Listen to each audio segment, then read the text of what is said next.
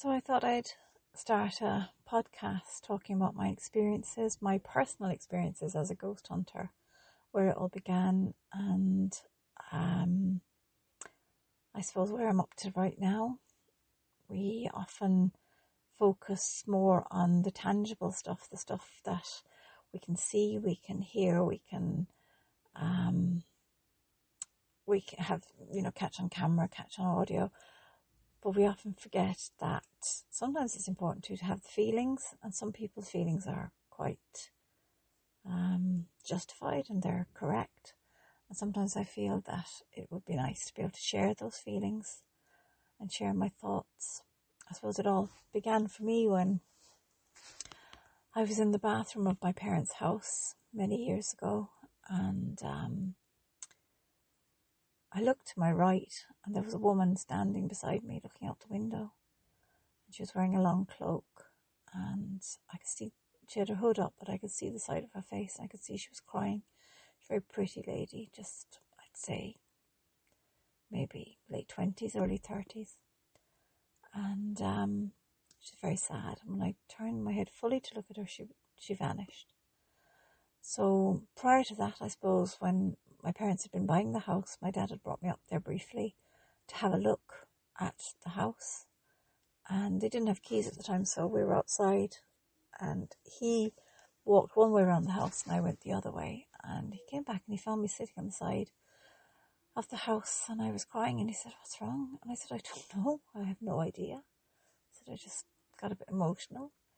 So we kind of put it, put it down to the fact that my parents were moving, even though the house they were living in didn't really have much um, meaning for me. But, uh, you know, I wasn't sad that they were leaving their house or anything, but I just put it down to the fact that they were moving and I'd recently got married and that, you know, maybe a bit emotional, I don't know. But years after that, then we had people come to the door and they were descendants of the people who built the house and they were asking us, you know, could they come in and have a look around? And my mother said, yeah, no problem. Have you any stories about the house, anything in the history or anything? And they said, well, the only story we have is that my, their, I don't know, was it great grandfather or great great grandfather? I really cannot remember. Um, his wife had been ill.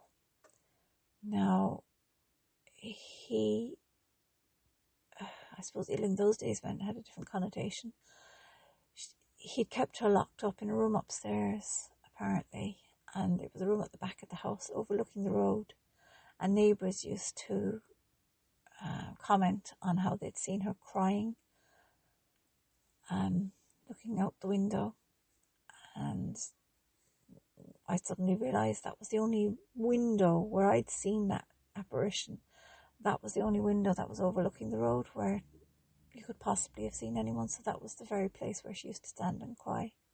So I don't know, was it just an echo of the past or what it was, but it was my feeling, it was my personal experience, and it kind of validated a lot for me.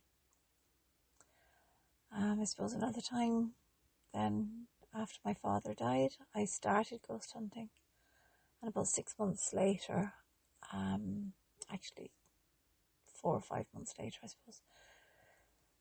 We were in the bloody chapel in Leap Castle and we were doing some kind of weird experiment. There were other team other teams there at the time and they wanted us to do an experiment without equipment, which we weren't very happy with, so I wasn't really interested. But um, I said we said sure yeah we take part. And the we all stood around the circle, hand, holding hands in the dark, basically, and um, mediums in the group started saying, "Oh, there's a somebody's entered the room. Somebody, there's a ghost, a spirit has entered the room, standing over there, over there," and they were all pointing my general direction. And they turned on lights, and they, they were all pointing at me, then going, "There's someone standing behind you." So I thought, well, okay, give it a try. Dad, if that's you, go and find my friend and give him a poke in the ribs. Just, you know, if that is you. And seconds later, my friend roared out that someone had poked him in the ribs.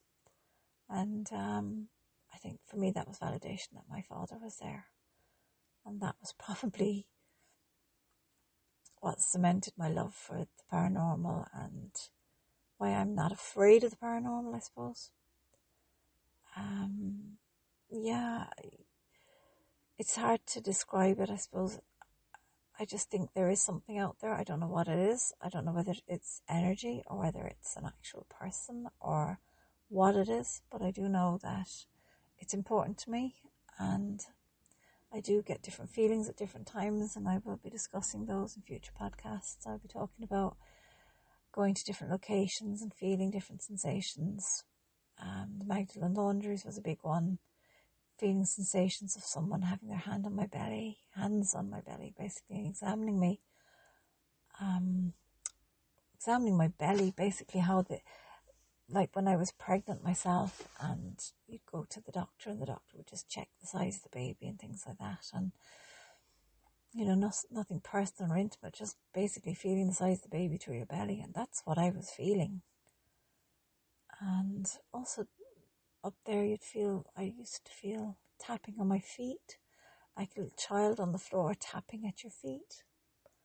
Um, I've been in another house where you felt, I felt someone sitting behind me, a child sitting behind me, kind of pushing, not pushing as such, but wriggling, sitting on a seat, but the child coming behind me and wriggling and kind of couldn't sit still, very uncomfortable. And in another place, then feeling a child sit on my lap. That was that was an actual, actually an amazing experience to feel, to feel that. Just reminding me of my granddaughter's coming and just plumping down onto my lap and, you know, coming, leaning back against me for cuddle. And that's what I felt very much. But again, there was no physical manifestations. There was no um, actual proof that there was anybody there. We did have a little handprint appear on a, an oven door, much smaller than anybody who lived there could make. In other words, there were no young children in the house at the time when this handprint appeared and we had different things like little lights dropping down from the ceiling, little tiny orange glows. And we couldn't figure out. We could I could hear soot falling down a chimney, and the lady in the house said, "But there is no chimney. There's there's no chimney. We don't have a fire here in this flat." And when I researched it afterwards, I found that there had been a fire in the building and that it had been reduced to ashes and there was cinders falling and there was those orange glows perhaps were, you know, cinders and bits of the fire falling. And um, again, that was not captured on camera or not, you know, there was no proof of it, but it was something I felt, something I saw. I can't really explain it. I go to another place then and I get names sometimes get names. I was in one place and I got the name Mary and I thought, sure, Mary, that's, you know, quite a common name. There's no point mentioning Mary. But it turns out Mary was the last known owner of the place when it was being used for that current, that, that, that previous purpose. It was an old, um, an old mill and the water had long since been diverted not been diverted as such even. It was so long ago the water had diverted itself, even streams had changed direction and as they often often do and um, I suppose they had been diverted, yeah. But the but Mary was the last owner of the place and she'd lived there on her own. There had been another man there whose presence you could also I could also feel. But Mary very much came through in very welcoming. I just felt very welcoming, very, felt she was very friendly, chatty. Um, but yeah, she was Mary. I just kept getting this insistence that there was a Mary there. And then I have another place where I feel there's a Stephen, but I've never been able to find anything out about him. Now, recently, new um, historical facts have come to light about the place. It's Ballinacarriga Castle, County Cork and near Dunmanway. And there were the, the, castle was used for other things um, subsequent to it being, you know, used as a castle. And um, there was masses held there for many years in the top room. Um, So I'm just wondering, you know, was it some? I, I got the feeling that Stephen was a more modern, maybe back in the fifties or something, modern lad, know, late teens, early twenties, maybe. And I think he died there, or he had some reason for being there. I don't know. But every time I go there, I feel this is Stephen there, and he has been known to light up the EMF for me on demand an awful lot. And uh, I can often hear footsteps that I believe are Stephen's.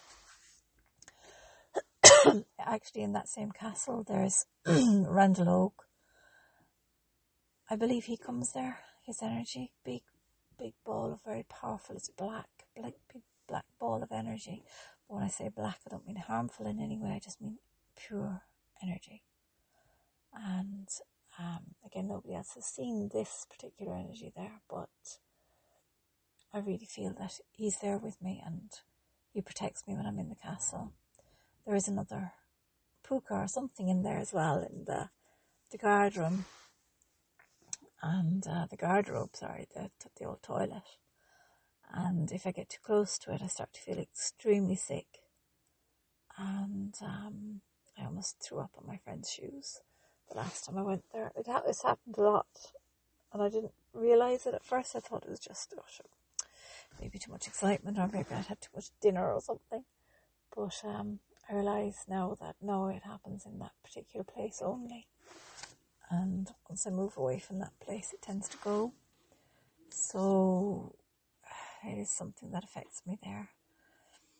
I was in another house, and again, I felt sick I felt dizzy. Sorry, I walked into a room and I felt dizzy. And I turned around to one of the other lads and I said, We'll definitely have to investigate here. There's something in here. And went upstairs and there was another room where there was, I felt a bit dizzy up there as well. Now, we didn't capture anything tangible upstairs, but downstairs, we did get a lot of K2 hits upstairs, but there were family in the house. We couldn't, you know, rule out that it was somebody else. Um, switching on phones or something like that. So we came downstairs and um, I was asking, calling out, and I was saying, I can see lights. I can see the tiny lights, pinpoints of light falling.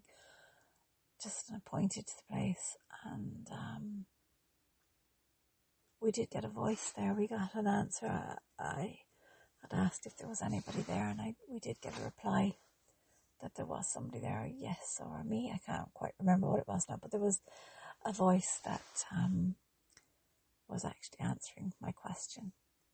So that for me was proof that my feeling there of being dizzy wasn't, um, you know, wasn't in my head that this was a valid feeling, that this was a valid feeling of energy. I think perhaps it's just that there's a different form of energy, so the spirits have a different form of energy, and perhaps that's what makes me feel dizzy or makes me feel sick. But whatever it is, it's interesting and I think it's valid and I'd like to think more about it and use it more and just maybe guide me towards where to where to investigate. You know, can't say that a place has a spirit, but at the same time, it to me it's compelling. So, thank you for listening and if you want to know more about our investigations, you can check out my blog, Paranormal Ireland. It's on Blogspot. And I also have a book, Irish Paranormal Haunts, part one and part two of that. And they detail a lot of our investigations and what we did, what we heard, what we felt, what we saw. Um, so thank you again for listening and I'll talk to you soon.